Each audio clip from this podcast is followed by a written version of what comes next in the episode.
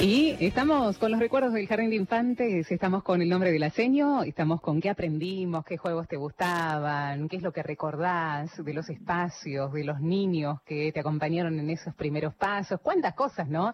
Para recordar. A veces parece que no le damos la suficiente importancia a este nivel inicial de escolarización. De eso queremos hablar hoy con nuestra invitada, Laura Esther Ávila Echenique, es directora del Jardín San Martín de Porres en Villa Hidalgo y vamos a estar hablando eh, de la familia Lasayana, a quien le mandamos un fuerte abrazo. Vamos a estar hablando a continuación con Laura de la importancia de este nivel y de los desafíos en medio de la pandemia. Querida Laura, Verónica te saluda. Buen mediodía, ¿cómo estás? Hola, Vero, muy bien, acá escuchándote y emocionándome también con, con los recuerdos que van surgiendo, ¿no? De mi historia personal y también los recuerdos que me surgen de pensar el jardín lleno de nenes y de familias. Hermosa, qué hermoso, Laura. Bueno, empecemos por, por casa entonces, por tu corazón. ¿eh? ¿Qué fue lo que primero recordaste cuando uno dice, a ver, recuerda algo del jardín de infantes que seguramente te habrá marcado a vos por después lo que, lo que has elegido como carrera docente, ¿no? Después me contás eso, pero ¿qué recordás vos, Laura, cuando uno pregunta, a ver, ¿qué recordás de, de, la escolarización, de ese primer umbral que uno ha pasado y que decía que las puertas parecían gigantes, ¿no? Porque uno era chiquito y parecía todo grande. ¿Qué recordás? Justamente eso que vos acabás de decir, ¿no? eh, el espacio tan grande, tan lleno de gente, gente que uno no conoce en un primer momento, eh, que se te presenta, que parece que te va a comer de tan grande que es y vos te sentís ahí tan insignificante. Y ahora mirando para atrás decís, pero la pucha no era tan grande la cosa, ¿no? Claro, eh, claro eso claro. por una parte. Y Sí. después eh, recuerdo a mis compañeras, que hoy son mamás, que son profesionales, eh, los momentos compartidos con ellas. La verdad que es lo que me queda del recuerdo del jardín. Qué hermosura. ¿Cómo fue ese, ese paso por el jardín que después, bueno, decidiste ser, ser docente, querida Laura, y después dedicarte al nivel inicial? ¿Cómo fue esa misión que, que se te despertó en el corazón? Y la verdad que fue como, como ir descubriendo de a poquito que, que la primera infancia en ese, en ese, en esos primeros años de los niños es donde se fragua y donde se gesta lo que más tarde va a terminar de, germinar y de ser una persona maravillosa y, entregada a la sociedad, ¿no? Porque si nosotros pensamos los primeros años de vida de cualquier niño, de cualquier persona, eh, deja una huella imborrable, una huella que a veces sí recordamos y en otros momentos está por ahí latente, empujándonos a ser lo que somos de adultos. Sí. Y lo fuiste descubriendo en tu vida y te volcaste a esto particularmente. ¿Te acordás Sí. de los primeros pasos, eh, Laura, al estar en, entre los más chiquititos? ¿Cuál fue tu sensación? ¿Cuál, cuál fue tu alegría? ¿Cómo, cómo fue ese encuentro con, con esa vocación y con seres humanos chiquititos que, que empiezan a dar, ¿no? Los primeros pasos como vos ya lo habías hecho. Sí, mis primeros pasos con los más chiquititos en realidad fue como catequista, Ah, porque antes de ser maestra jardinera empecé siendo catequista en un jardincito Sí. y, y empezar a nada, hablar de Jesús con los más pequeñitos era como un reto de decir, bueno, ¿y acá por dónde agarro? Porque a Claro. veces suena un tema tan eh, tan abstracto que vos decís, bueno, ¿por dónde vamos? no Y ellos como que te van guiando, me fueron guiando eh, a decir seño por acá, seño por allá, de alguna manera con, con sus frases, con sus palabras, con sus acciones, con la capacidad esa de admirarse de todo lo que van encontrando, ¿no? O lo que uno les puede ir presentando eh, como nuevo en el mundo. Este, así que me, empecé con lo que es catequesis con ellos, eh, hablábamos de Jesús, recorríamos, recuerdo el lugar donde de ese jardín era como un campo grande, entonces recorríamos viendo los árboles frutales que había. Y de ahí empezábamos a hablar de, de un Dios creador, de un Dios padre, y de hecho una de las nenas, cuando ya fue más grande, 18 años después, me dijo, niño, ¿te acordás cuando vos nos decías que juntáramos las nueces porque las nueces las había hecho Jesús y nosotros podíamos comerlas y eso la verdad que tiene un valor que te llena, obvio, te llena el alma, te llena. Vos sabés que esta mañana, Laura, estábamos hablando, ¿no? En otro programa de la radio, ¿no? Eh, de la importancia que tiene nuestro vínculo con la naturaleza y que muchos chicos, al estar en las grandes ciudades, no tienen esa posibilidad, ¿no? De, de aprender en medio del contacto de la naturaleza. Y lo que es la relación con Dios, particularmente, y está muy ligado, ¿no? A lo que los chicos pueden observar, contemplar, porque creo que ellos lo naturalizan mucho mejor que los adultos. Exactamente, exactamente. Este, los nenes como que que te van llevando y te van diciendo, pero sí, esto es lo que vos nos estuviste diciendo y, y lo podemos constatar. Y eso, nada, te hace sentirte a vos dentro de, del mundo como algo pequeño y algo insignificante eso es lo que me apasiona de, del trabajo con los nenes, ¿no? La capacidad de asombro que tienen y de decir, uy, maravillarse, esto es nuevo, esto lo puedo aprender. Y sentirse así como que siempre están abiertos a la novedad. Eso me re maravilla de los pequeños. Qué, belleza. Laura, ¿cuáles son las metas pedagógicas en el nivel inicial? Cuando uno hace un plan, ¿no? Vos como directora por ahí lo podés tener un poco más claro que, cualquiera de nosotros como padres. ¿Cuál es la meta? ¿Qué, ¿Qué, es lo que se espera en la primera etapa de iniciación? Nosotros con las chicas, cuando nos sentamos a pensar en las propuestas pedagógicas para los nenes es eh, tratar de presentarles el mundo de la mejor manera posible a partir de las inquietudes que ellos vayan presentando. A ver si me explico.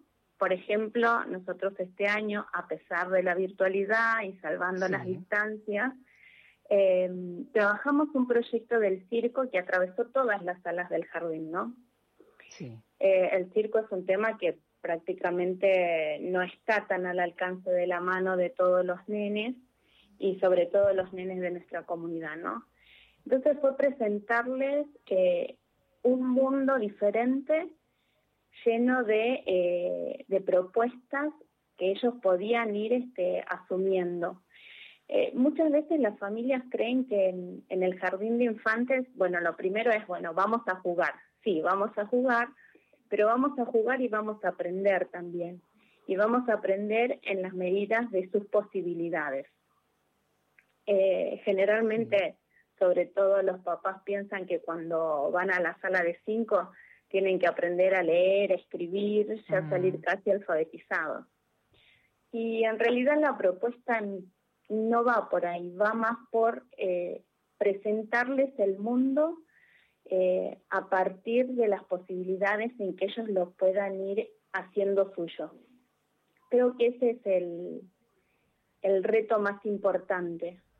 a un niño le podés hablar de cualquier tema, eh, obviamente, con un vocabulario apropiado, teniendo en cuenta eh, la edad que tiene y demás, y él eh, como que lo va a ir reflexionando, lo va a ir madurando, lo va a ir asimilando y lo va a ir poniendo en práctica, ¿no?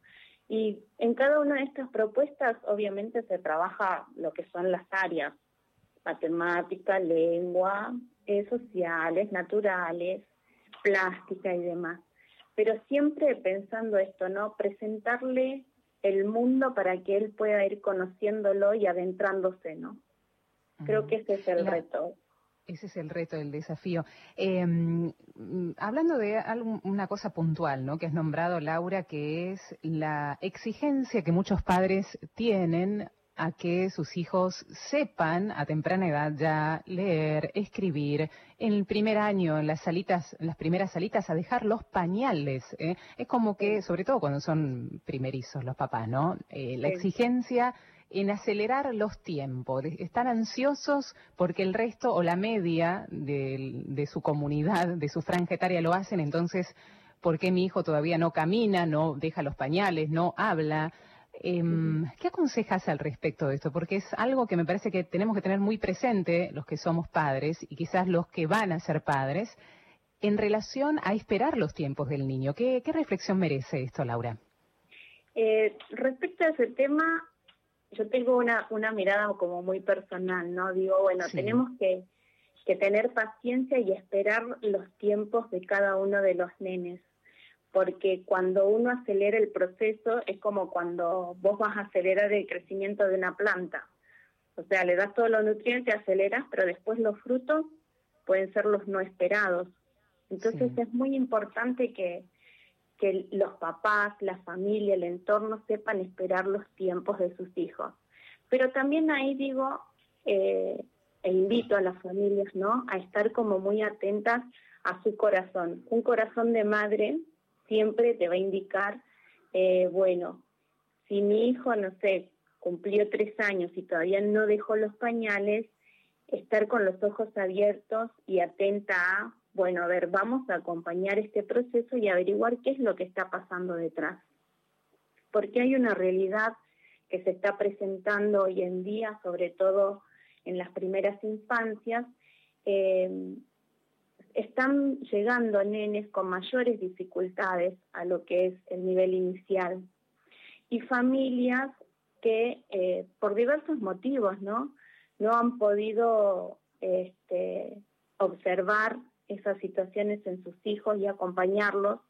Entonces ahí se plantea otro reto en el nivel inicial no es acompañar a aquellas familias cuyos hijos eh, han tenido alguna dificultad en algún momento de esta primera infancia para que lo asuman, brindarle las herramientas necesarias y entonces ese nene, esa nena continúa su desarrollo a partir de sus capacidades y de sus posibilidades, siempre teniendo en cuenta lo mejor para ese nene, para esa nena. Creo que también lo importante es que no podemos pensar, bueno, la media hace esto, entonces todos tienen que hacer esto.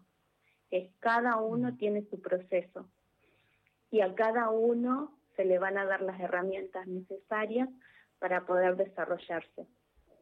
Em, vamos a hacer, si te parece, Laura, una mm, pausa musical. Le vamos a pedir a Nelson una canción. Y me gustaría que, mm, que me hables, ¿no? De estas dificultades con las cuales eh, los niños eh, llegan. Antes, quizás, según interpreto, me decías, no se veían tanto así.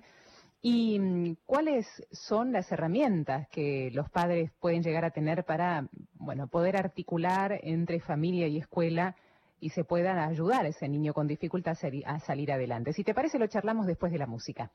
Dale, Vero, dale. Ya venimos.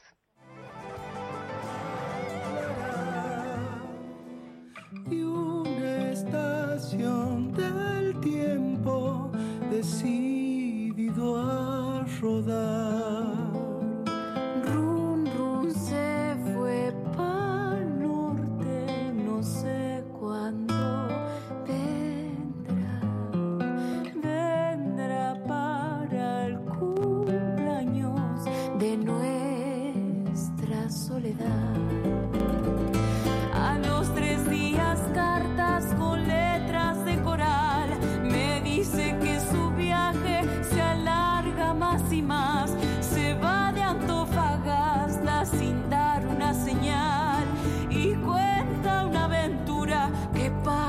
pasa de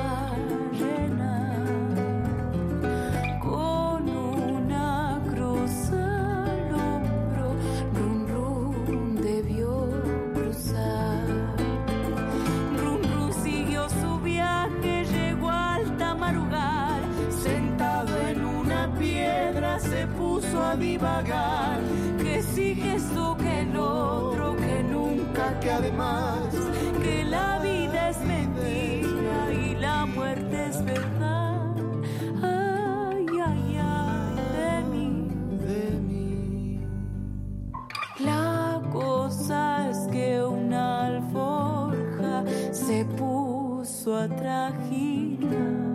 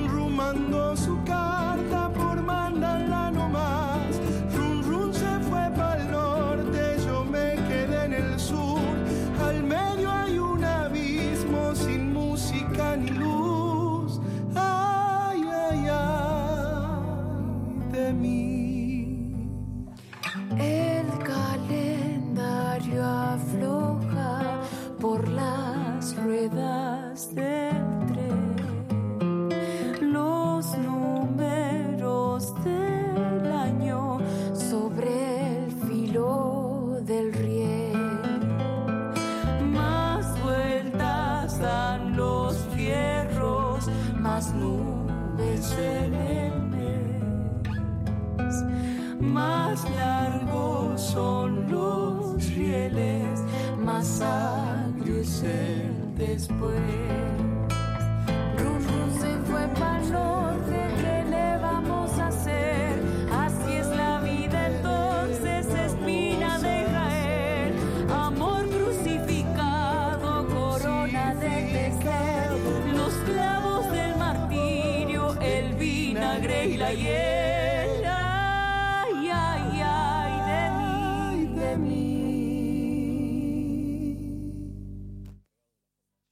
Continuamos dialogando con Laura Esther Ávila Echenique, directora del Jardín San Martín de Porres en Villa Hidalgo, en San Martín, perteneciente a la familia La Sayana, a quien agradecemos mucho su participación, a toda la familia de La Salle en este 2020 y en este Vive en la Ciudad. Querida Laura, quedamos allí pendientes de esta respuesta. Vos comentabas que mm, los niños en este tiempo presentan mayores dificultades, ¿no? Y esto es más allá de la pandemia, ahora lo aclaramos si querés, y que antes quizás no se veían estas dificultades que ahora sí. ¿Cuáles son esas dificultades? Sí, pero exactamente. Em, por ejemplo, llegan nenes, llegan familias, mejor dicho, a inscribir a sus hijos en la sala de dos o en la sala de tres, eh, y dicen, no señor, no, no habla, no habla, no dice nada.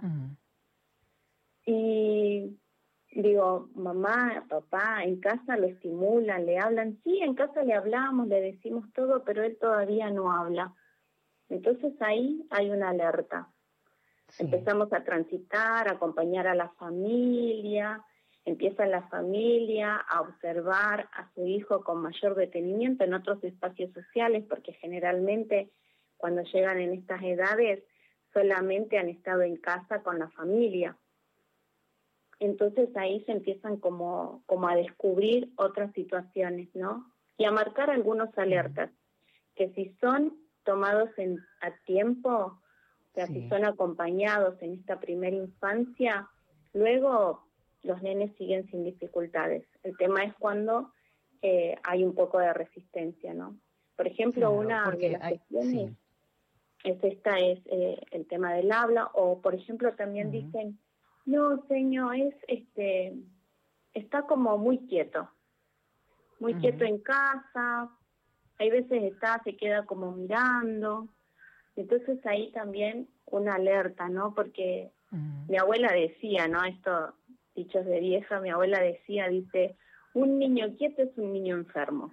Sí, una fenómeno tu abuela. es así, es así. Sí con, con los años fui dándome cuenta que es eso, ¿no? Un niño quieto es un niño que, que está enfermo, que algo le está pasando. algo, en su interior. Exactamente, algo en su interior está pasando, no está pudiendo resolver alguna situación por distintos motivos como para salir adelante. Y esas son pautas de alerta para nosotros en el jardín.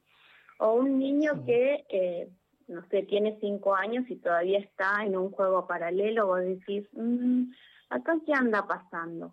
Vamos a acompañar un poquito a mamá, a papá, a la familia, para que ellos también empiecen a observar en otros momentos, en otros lugares, qué es lo que anda pasando. Sí, juego paralelo es que juega con él mismo, que no se interrelaciona. El juego paralelo es que exactamente juega, eh, hay otro nene jugando al lado, pero nunca interactúa. Ni siquiera para sacarle un juguete, porque viste que los nenes cuando son chiquitos, otro tiene un juguete, va y se acerca y lo saca. Exactamente. Ni siquiera para eso. Entonces, bueno, esos son como, como pautas de alarma, de decir, uy, mm, ¿qué anda pasando, no? o un nene que cuando se produce algún conflicto por algún objeto, generalmente es eso, en el nivel inicial, este, tiene una frustración como muy grande, ¿no? Como que el llanto es, es más allá del berrinche y del llanto habitual que uno puede observar. Pero eso se va viendo en cada caso en particular, por eso el acompañamiento es a cada familia, es con cada nene, porque depende del, desarrollo de cada uno de ellos, ¿no?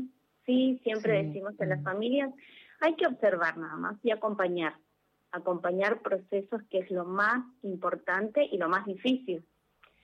Sobre todo por esto que vos decías antes, ¿no? Eh, muchos papás, muchas mamás primerizas quieren que ya, ¿no? Si todos dejaran los pañales a los dos años, también lo dejen. Si empezaron a hablar a lo, al año y medio, que también empiecen, ¿no? Eh, ahí es importante, muy importante lo que es la paciencia y, y, eso, y estar cerca de su hijo y atender al corazón de una mamá y de un papá, porque creo que eso es lo más importante también, ¿no? Los papás y las mamás tienen un corazón intuitivo que nunca falla. Mm, es verdad eso, eh, ¿no? ¿Qué necesita hasta los primeros días de vida, en los primeros meses de vida, que uno va aprendiendo y ya dice, o tienen hambre o tienen sueño, uno dice, pero si no habla, ¿cómo se sabe, no? Es la intuición, ¿no? Del amor, la intuición del amor, le digo yo. Eh, ¿qué, ¿Qué pasa con, con estas, me quedé pensando en estas dificultades, querida Laura, de el que no hable quizás un niño de dos años, la quietud de los niños, que a los cinco años pueden seguir haciendo un juego paralelo, los berrinches excesivos. ¿Cómo, cómo se trata esto dentro de la institución educativa? Eh, si eh, se llama a los papás, si ciertos niños con estas características tienen que hacer un tratamiento paralelo o se les sugiere hacer un tratamiento. ¿Cómo se actúa eh, en, esto nuevo que va apareciendo en los chicos, Laura? Mira, nosotros en el jardín lo que hacemos primero es la docente observar eh, observar mucho, mucho, mucho a ese nene o a esa nena, y no solo la docente, sino, o sea, no solo la docente de la sala, sino también los docentes especiales de las áreas que tenemos música, educación física, las preceptoras, para que sean distintas miradas las que puedan poner palabras sobre esa situación. Porque eh, todos somos humanos, todos somos personas y a veces eh, una sola mirada es muy subjetiva, ¿no? Entonces es importante la mirada del resto. Eh, lo miramos y lo observamos en la cotidianidad del jardín. Sí. Después de eso, lo que hacemos generalmente es eh, citar a los papás y contarles lo que nosotras observamos.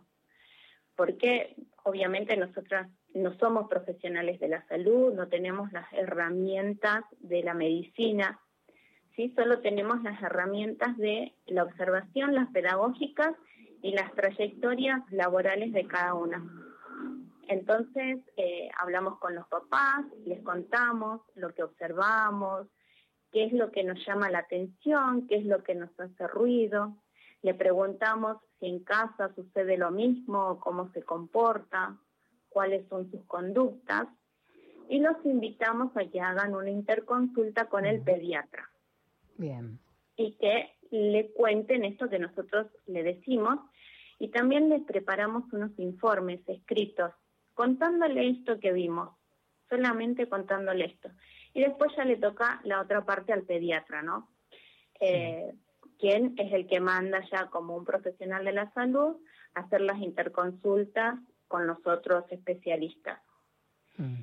Por lo eh, general... sí. Sí, te corté, perdón. No, no, no, quería hacerte otra pregunta, pero cerrar la idea si querés. Por lo general, decías. Eh, por lo general, eh, eh, no es un proceso que te digo que lleva dos meses, ¿no? De hecho, a nosotros en algunos casos nos llevan los tres o cuatro años que los nenes transitan el jardín. Claro, es un proceso lento a veces, sí. Exactamente, es un proceso lento, es un proceso de observación, es un proceso de acompañamiento de la familia, de mucha charla, mucha charla, muchos momentos de diálogo, ¿sí? Hasta que, eh, bueno, la familia empieza a hacer el proceso, ¿no? Porque también convengamos que ahí se produce como un duelo, un duelo entre lo que yo creía que, que, era mi hijo, ¿sí? Sí. O cómo era mi hijo, y lo que va surgiendo en la realidad y en lo concreto. Transitar y acompañar eso es, es todo un tema. Entonces yo digo, ahí siempre tenemos que ser como muy cercanas a la familia, muy humanas, acompañarlos. Este, creo que eso es lo importante, ¿no? Sí, me encanta, Laura, que estemos hablando de estos temas y lo recalco y agradezco porque muchas personas quizás piensan que los chicos van al jardín de infantes a jugar y las maestras los hacen jugar y nada más, ¿no? Y por ahí aprenden un par de cosas, ¿no? Hay un contexto, hay una contención, una preparación de ustedes a contener justamente, a recepcionar a los chicos tal cual vienen y a poder eh, ayudar a los padres a que mejoren en, en, ciertos aspectos neurálgicos de su vida. Así que por eso agradezco que, te, hayas explayado, digo bien, Laura, en este tema. Yo quiero preguntarte, no como profesional de la salud, ni quiero, sobre la base de la experiencia que tenés, Laura, es la siguiente pregunta. Eh, sabemos que la sociabilización de los chicos, de, de dos, por ahí ya de tres, de cuatro, que vuelve como más como una importancia, la sociabilización se vuelve más importante, quiero decir, este corte que hubo, ya no vamos más al colegio, eh, ¿En qué nivel o en qué grado te parece a vos que ha afectado a los niños? ¿Puede, ¿Se puede hablar quizás de alguna consecuencia? ¿Se puede haber, hablar de algún agravamiento de algunas de estas cuestiones que, de las cuales hablamos, de algunas eh, dificultades? Eh, lo digo, sabemos que no, no, sos profesional de la salud, ni, ni psiquiatra, ni, ni psicóloga, pero ¿qué podés intuir? Eh, ¿Habrá afectado a los chicos esta, este corte en la sociabilización cuando en los primeros años justamente se hace eso, empezar a sociabilizarse? Sí, mira, respecto de eso, eh, sí, soy una convencida de que algo va a afectar en los nenes, sobre todo en, en los más pequeños que transitaron este tiempo. ¿Y por qué te digo esto? Porque durante este tiempo, digamos así, eh, las docentes estuvieron comunicando con los nenes eh, a través de videollamadas, porque bueno, nuestra comunidad eh, no tiene mucho acceso a lo que son medios tecnológicos, entonces, pero celular sí hay en todas las familias. Entonces estuvieron haciendo las videollamadas y hay respuestas de todo, ¿no? Hay nenes que no quieren hablar con la seño a través de una videollamada, cuando en esas dos semanas que estuvieron yendo al jardín estaban pero súper enganchados con su seño que vos decís, tiene que encontrarse con otra persona mediado por un aparato tecnológico que no le es familiar. Mm. Entonces eso eh, va, va a traer, sí, algunas, algunas consecuencias para los nenes. Eh, hay otros nenes que, por ejemplo, directamente le dicen a la mamá que no me llame. Hay otros nenes que sí, no, no, quiero, no quiero establecer ningún contacto. Exactamente. Y los nenes que nosotros tenemos, que ya veníamos acompañando con algún tipo de dificultad, no logran eh, sostener, digamos así, el vínculo con la docente a través de, eh, de una videollamada. Eh, nosotros, nuestro jardín, una vez al mes hace entrega de alimentos de los bolsones a las familias y algunas familias lo llevan a los nenes a ese momento. Y es un momento, no, no, te puedo explicar la alegría de esos nenes, la alegría de las docentes de ver a sus nenes cómo crecieron, ¿no? Eh, y esos nenes desvivirse por ir, abrazar a la seño, eh, saludarla, esa necesidad está y creo que sí que les va a afectar de manera, pero importante en ellos, ¿no? Después también existen los nenes que eh, empezaban a, transitar eh, los primeros eh, días en la escuela, ¿no? Que son los de sala de dos y los de sala de tres, donde no terminaron de, de conocer a sus compañeritos y de abrirse al mundo, estaban haciendo como ese vínculo y de pronto se ve eh, coartado, cortado, este, anulado, es tener que volver a empezar de cero para ellos. Claro, es volver a un cero. Y mm, bueno, tener presente esto y tener presente lo que vendrá para recomponer esto que quizás ha faltado, seguramente es uno de los desafíos para el próximo año, Laura, ¿no?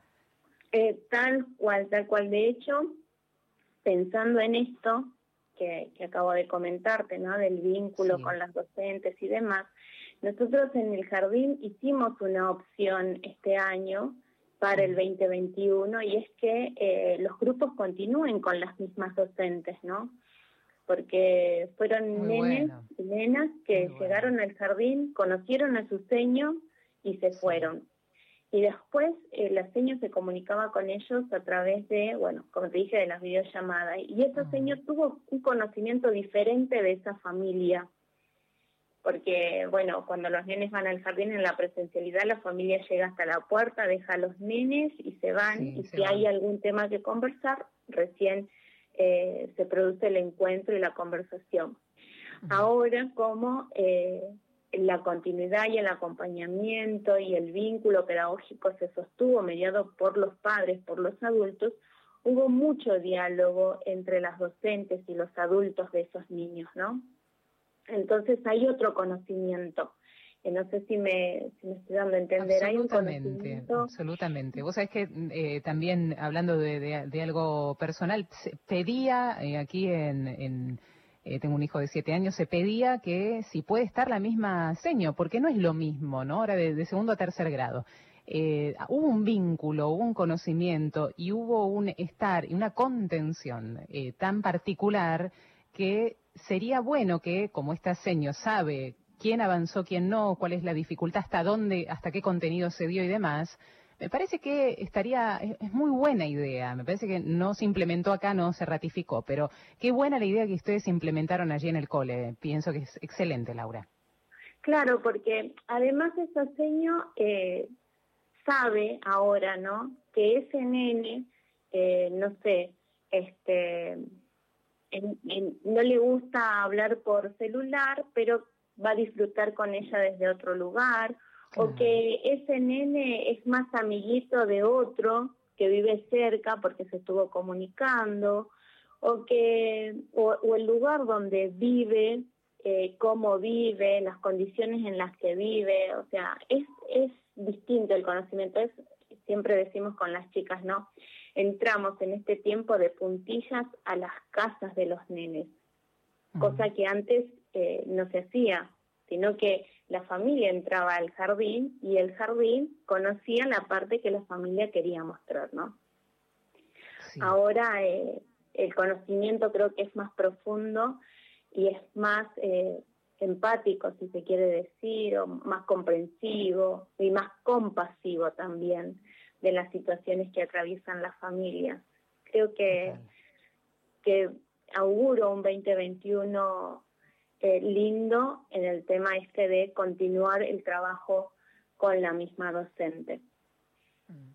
Vamos a eh, hacer, si te parece, Laura, una última pausa musical y mm, poder hablar en el próximo bloque, si te parece, Laura, de cuáles fueron las las cosas positivas que han pasado en esta pandemia. Uno dice, ¿qué de positivo puede pasar en la pandemia? Bueno, en la cuestión de el vínculo de los chicos con las seños, en el esfuerzo que han hecho, bueno, en esto que tienen ustedes también de eh, asistir a las familias con bolsones, ¿Qué de positivo ha pasado y qué ha desnudado esta pandemia, ¿no? Para, para bien, ¿eh? para poder ayudar quizás, ¿no? Para sacarle ese lado, mm, ese costado eh, solidario, positivo, de, de enseñanza, de crecimiento, aún en medio de tanta, tanta dificultad. Si te parece, lo charlamos después de la música. Dale, Vero, dale. Ya venimos.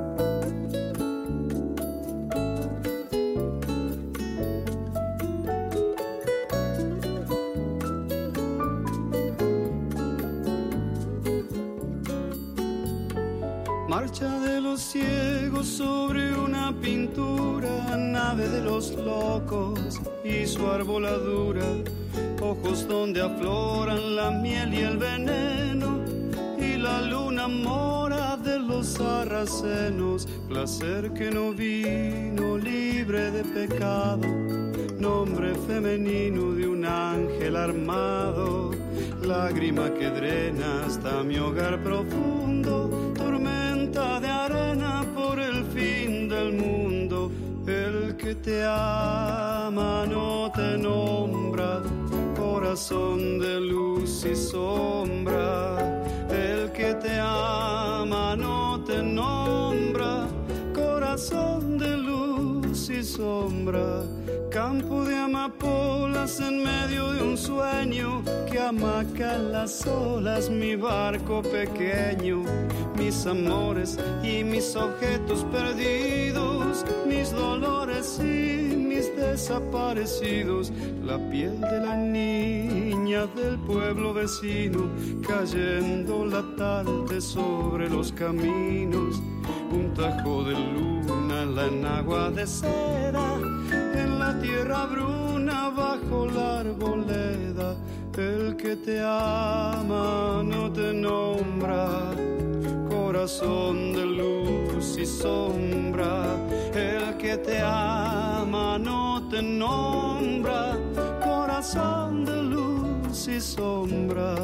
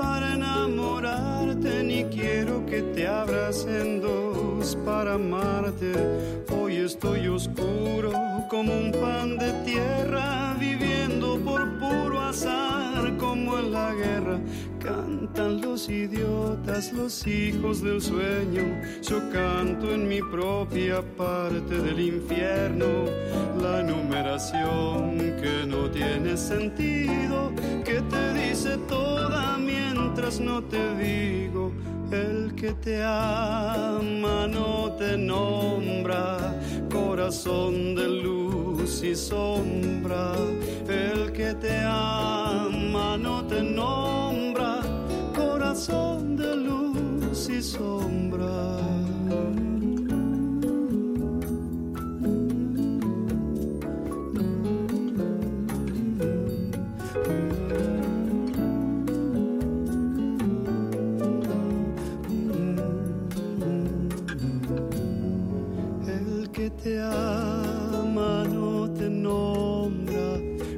Corazón de luz y sombra. El que te ama no te nombra corazón.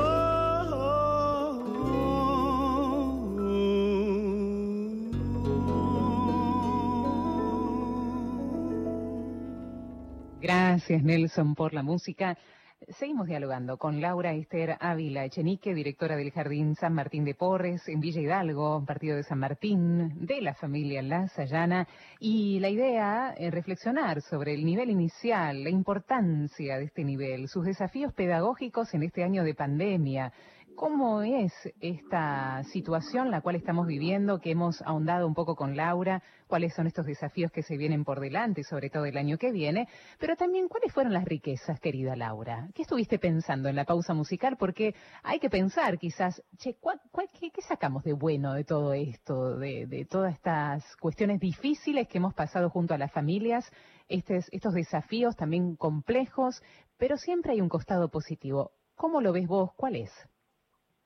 Y yo, la verdad que tengo una mirada bastante positiva sobre esta situación. Eh, de hecho, con mi equipo y con las docentes y con las familias, eh, generalmente hablamos sobre esto, ¿no? Sobre lo positivo, tratar de verle lo bueno a esta situación.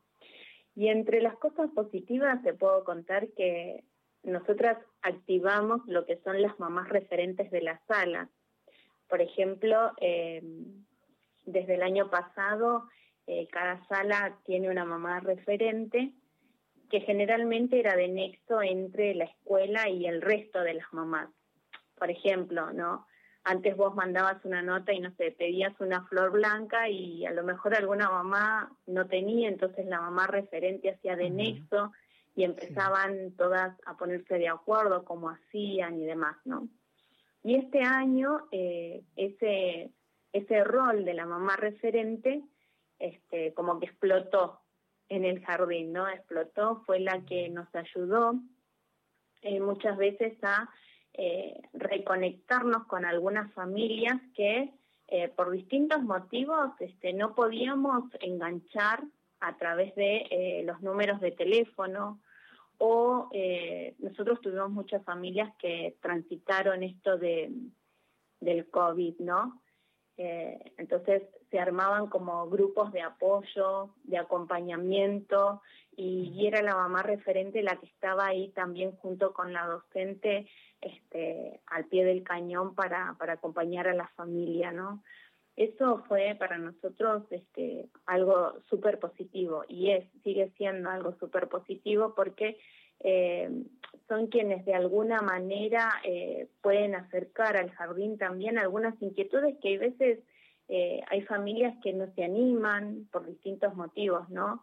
A, presentar alguna inquietud, entonces, bueno, ellas la acercan, ponen palabra, o sea, trabajan con nosotros codo a codo, ¿no? Después, otra cosa positiva, otro aspecto positivo que tenemos es que generalmente en todas las escuelas, por una cuestión de, espacio, eh, vos tenés un grupo de nenes que están a cargo de una docente. Eh, con esto de, la pandemia, eh, reorganizamos ¿sí? Algunos roles y funciones en el jardín y ya no tenemos la sala de tres de la mañana y la sala de tres de la tarde, ¿no? Sino que hay una sola sala de tres donde las docentes trabajan como pareja pedagógica haciendo las propuestas para las familias, ¿no? Y entonces esos nenes de sala de tres se ven enriquecidos con eh, la mirada de otra docente, ¿no? Ya no hay turno mañana y turno tarde, hay un solo turno, hay una sola sección, hay un solo grupo de cada una de las edades y eso me parece también sumamente importante porque los lazos que se han generado entre las familias han sido mayores. Quizás eh, habían vecinitos que uno iba a la mañana al jardín y otro iba a la tarde y tenían las mismas edades, y entonces las familias por ahí ni se encontraban, entonces a partir de esto, bueno, ya se dieron cuenta que tienen un vecino que está en el mismo jardín, que a lo mejor está en otro turno, pero que ahora comparten a las mismas señas y eso también es sumamente enriquecedor, ¿no? Qué maravilla, eh, claro, el trabajar en equipo, el, sabernos que juntos podemos mucho más, ¿no, Laura? Exactamente, eh, juntos, juntos podemos mucho más. Y después otra de las cosas es la solidaridad también entre las familias. Como yo te decía antes, eh, todos los meses entregamos eh, los bolsones de alimentos, ¿no? De hecho, este viernes tenemos entrega de alimentos a las familias eh, y hay algunas familias que eh, generosamente han donado sus alimentos para compartirlos con otras personas de la comunidad.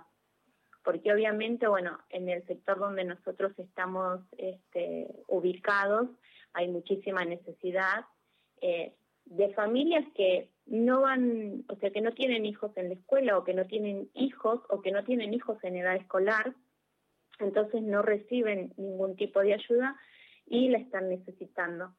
Entonces hay familias nuestras del jardín que dicen, no señor, te llaman por teléfono y te dicen, no señor, mira, yo este mes he conseguido trabajo o estoy haciendo una changuita, así que este mes no voy a necesitar la bolsa, la vamos a donar para otra familia que la necesite. Emociona, Laura. E, esto que estás contando emociona, emociona muchísimo. ¿eh? E, este gesto eh, de las propias familias que están necesitadas y que quizás eh, por, regalo de Dios, alguna changa, algún laburo que ha salido, dejan lugar a quien sabe que también lo está necesitando. Emociona mucho, gracias por compartirlo. Sí, sí, la verdad que eso también ahí comenzó a saber que la solidaridad es, es, mucho más que palabras, ¿no? Y que no es solamente solidaridad del que más tiene, ¿no? Hay veces es solidaridad del mismo pobre que dijo, bueno, yo conseguí algo, pero hay otro que está necesitando más y bueno, y lo voy a compartir. Eso me parece sumamente maravilloso. Mm. Y, y después otra cosa que también me parece maravillosa es eh, el acompañamiento de las propias familias con sus hijos, ¿no? Desde lo que ellas pueden, desde lo que ellas saben, eh, no se han dejado amedrentar por esta situación, ¿no? Sino que se han empoderado y han dicho, eh, voy a acompañar a mi hijo, voy a acompañar a mi hija, le voy a enseñar con las herramientas que yo tengo o con las que no puedo tener y pedir ayuda, ¿no? Porque esa también es otra cosa, ¿no? Hay familias que decían, eh, señor, la verdad que no, no sé cómo hacer este trabajito con el nene. Entonces la docente se ponía en comunicación y hacía esa actividad con ese nene de manera en particular, ¿no? Entonces esas situaciones de, de empoderamiento de la familia también me parecen eh, muy importantes y significativas, ¿no? Y, algo muy positivo a destacar. Totalmente, Laura. Es una invitación la que nos hiciste eh, muy hermosa, ¿no? El poder rescatar lo positivo en medio de tanta dificultad y complejidad. Se puede, se puede. Hay cosas que brillan en medio de la oscuridad, ¿eh? como estas que destacabas los cuales agradecemos mucho, agradecemos eh, también tu presencia en el programa, Laura, y el esfuerzo de vos y tu equipo por salir adelante en, esta comunidad que está cita en San Martín, que sabemos que nos contabas, ¿no? Tienen muchas necesidades. Eh, aún así, eh, saben de, de, la solidaridad, del apoyo, del cariño, del compartir. Eh, la verdad es un testimonio muy, muy lindo el que nos has traído hoy, Laura, querida. Así que te agradecemos. Gracias a vos, Vero, por, por la invitación y bueno, eh, sigamos haciendo el bien, ¿no? Es lo más importante. Y descubriendo eh, el bien en lo que nos rodea. Que así sea, Laura. Un beso, un beso. Un eh, beso, Vero. Muy buen fin de año eh, y buen comienzo para el año que viene. Rezamos, eh, rezamos para que, que sea un buen comienzo para todos.